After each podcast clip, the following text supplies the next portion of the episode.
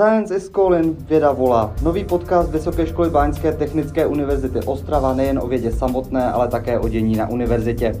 Mé jméno je Jiří Šíma a podcasty vás budu provázet. Je začátek akademického roku a pro mnohé studenty to znamená jednoduchou starost. Kde budu bydlet a co budu jíst? Proto tady vítám ředitele stravovacích a ubytovacích zařízení univerzity Tomáše Otypku. Dobrý den. Dobrý den. Pane řediteli, co konkrétně pod vás spadá? Eh, konkrétně pod nás, pod úsek ubytovacích a stravovacích služeb eh, spadají hlavně vysokoškolské koleje, menza, ale krom menzy i všechny bufety, které jsou v areálu univerzity, eh, nejen tady v Porubě, ale i bufet na ekonomické fakultě v centru Ostravy a samozřejmě i výdejní místa na FASTu a FBI.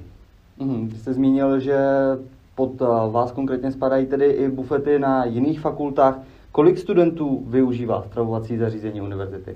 Tak když vezmu teď vyloženě jenom menzu, tak eh, v tomhle tom prvním týdnu, kdy se ten rok rozjel, tak vydáváme mezi 800 a 1000 jídly denně.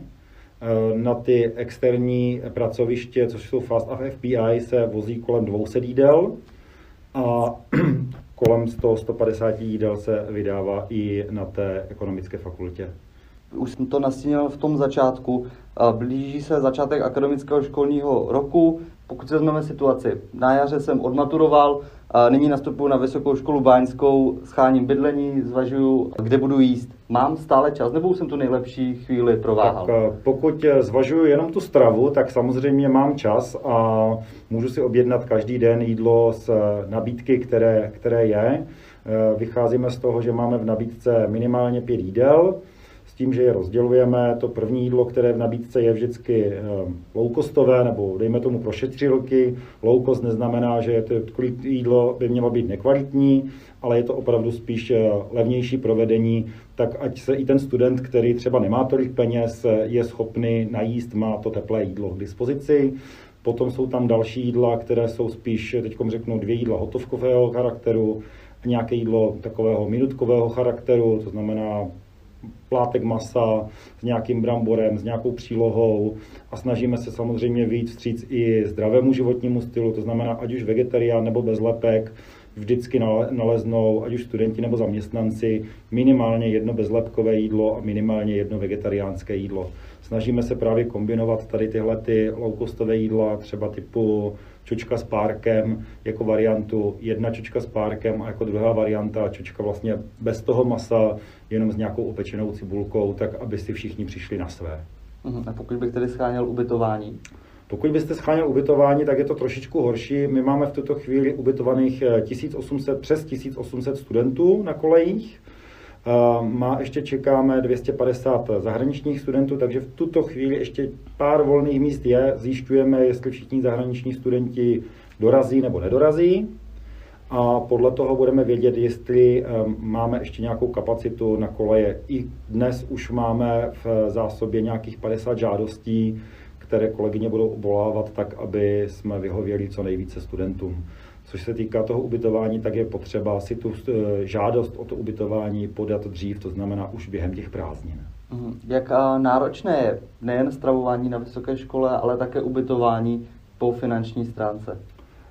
Co se týká stravování, tak tam se opravdu od toho low costu pohybujeme od 40 korun nahoru, to znamená mezi 40 a 100, 110 koruny. Záleží, co, jaké jídlo si ten člověk vybere protože vždycky se cena toho jídla se skládá z ceny surovin plus nějaké eh, přirážky, což je jako kdyby naše přirážka, aby jsme mohli fungovat a je tam potom nějaká dotace ze strany eh, státu.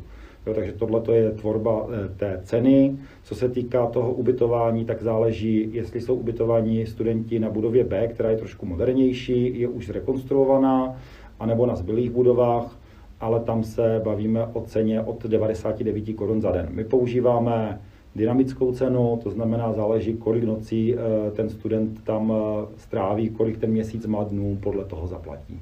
Pokud bychom se vrátili do toho léta, kde ještě byly volné kapacity, můžu si například říct, chci být na pokoji sám nebo přijedu do Ostravy s kamarádem, můžeme bydlet společně? Eh, samozřejmě tady tohleto je možné si říct. Eh, v tuto chvíli úplně nemáme možnost samostatného ubytování, Vzhledem k tomu, že rekonstruujeme jednu z hlavních eh, budov vysokoškolských kolejí, která má 13 pater a standardně pojme kolem tisícovky studentů v tom plném obsazení.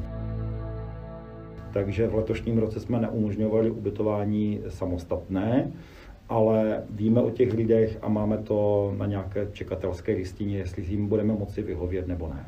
K té rekonstrukci se ještě vrátíme, ale ještě otázka, jak dnes studenti pohlížejí na koleje? Volí raději právě ubytování v kampusu blízko k fakultě, nebo spíše hledají privátní ubytování? Eh, je to hodně o tom, jak jsme jim schopni víc stříct. My víme, jako kdyby z těch, eh, z těch starších ročníků, oni preferovali opravdu ubytování v samostatných buňkách, protože vlastně Vysoká škola Báňská má buňkový systém, to znamená k dispozici dva pokoje a tyto dva pokoje mají společné sociální zařízení. Jo, a preferovali to, aby na té buňce bydleli po jednom. Bohužel tím tou rekonstrukcí tohle to nejsme schopni e, zabezpečit, takže někteří volili i to soukromé ubytování, ale plánujeme na příští rok, že jednu budovu, nebo aspoň část jedné budovy uděláme právě ty buňky do jednolůžkových buněk, tak aby byly v té buňce pouze dvě osoby a měli, když to řeknou, budou třeba tři, čtyři patra a tím pádem bude i záruka nějakého většího klidu na těchto patrech. Mhm. Z osobní zkušenosti z dob, kdy jsem na Vysoké škole Báňské technické univerzitě Ostrava studoval, vím, že spousta spolužáků bydlela na kolejích, pak se eh, přestěhovala do soukromého ubytování, ale po roce se třeba do kolejí eh, vraceli. Je to běžná situace? Je to běžná situace. Jo? Já si myslím, že každý si potřebuje ošahat eh, obě dvě ty věci. A ono přece jenom na těch kolejích je to pořád určitý komfort v té straně, že jsou tam paní pokojské, to znamená minimálně vynášejí eh, koš z odpadky, jo, jakási, teď řeknu, úklid, i když koleje jsou samouklidové, to znamená, že si ti studenti uklízejí pokoje sami, tak minimálně chodbu jim uklidí pokojská, společné prostory, co se týká té budovy jim uklidí pokojská. V okamžiku, kdy se nastěhujete někde do privátu nebo pronajmete si byt, tak eh, tady tohleto všechno spadá na vás a v okamžiku, kdy jsou v tom bytě třeba ti studenti 4, 6, tak už se musí mezi sebou domluvit a není to vždycky tak jednoduché. Jak koronavirová pandemie narušila jak provoz menzy, tak kolejí. I my tady ostatně dnes sedíme v rouškách. Tak eh, víceméně teď řeknu, v tuto chvíli, pokud nepřejde Vysoká škola Báňská na nějakou distanční výuku, tak eh, si myslím, že ten provoz eh, náš není narušen.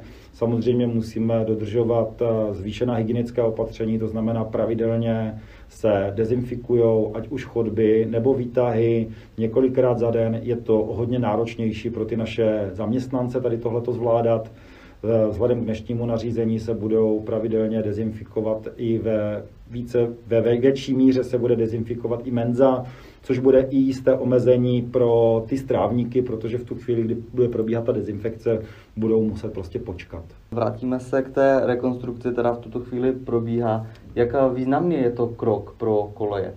Tak eh, určitě je to velmi významný krok pro koleje, protože ty budovy jsou všechny, nebo když pominu budovu B, která po rekonstrukci již je, tak všechny ostatní budovy, to znamená budova A, která je v tuto chvíli rekonstrukci, i budova CDE, je poměrně zastaralá a ne, neprošla žádnou rekonstrukci krom výměny oken, jo, což ti studenti nezaznamenají, nebo ne, že nezaznamenají, ale není to pro ně tak důležité.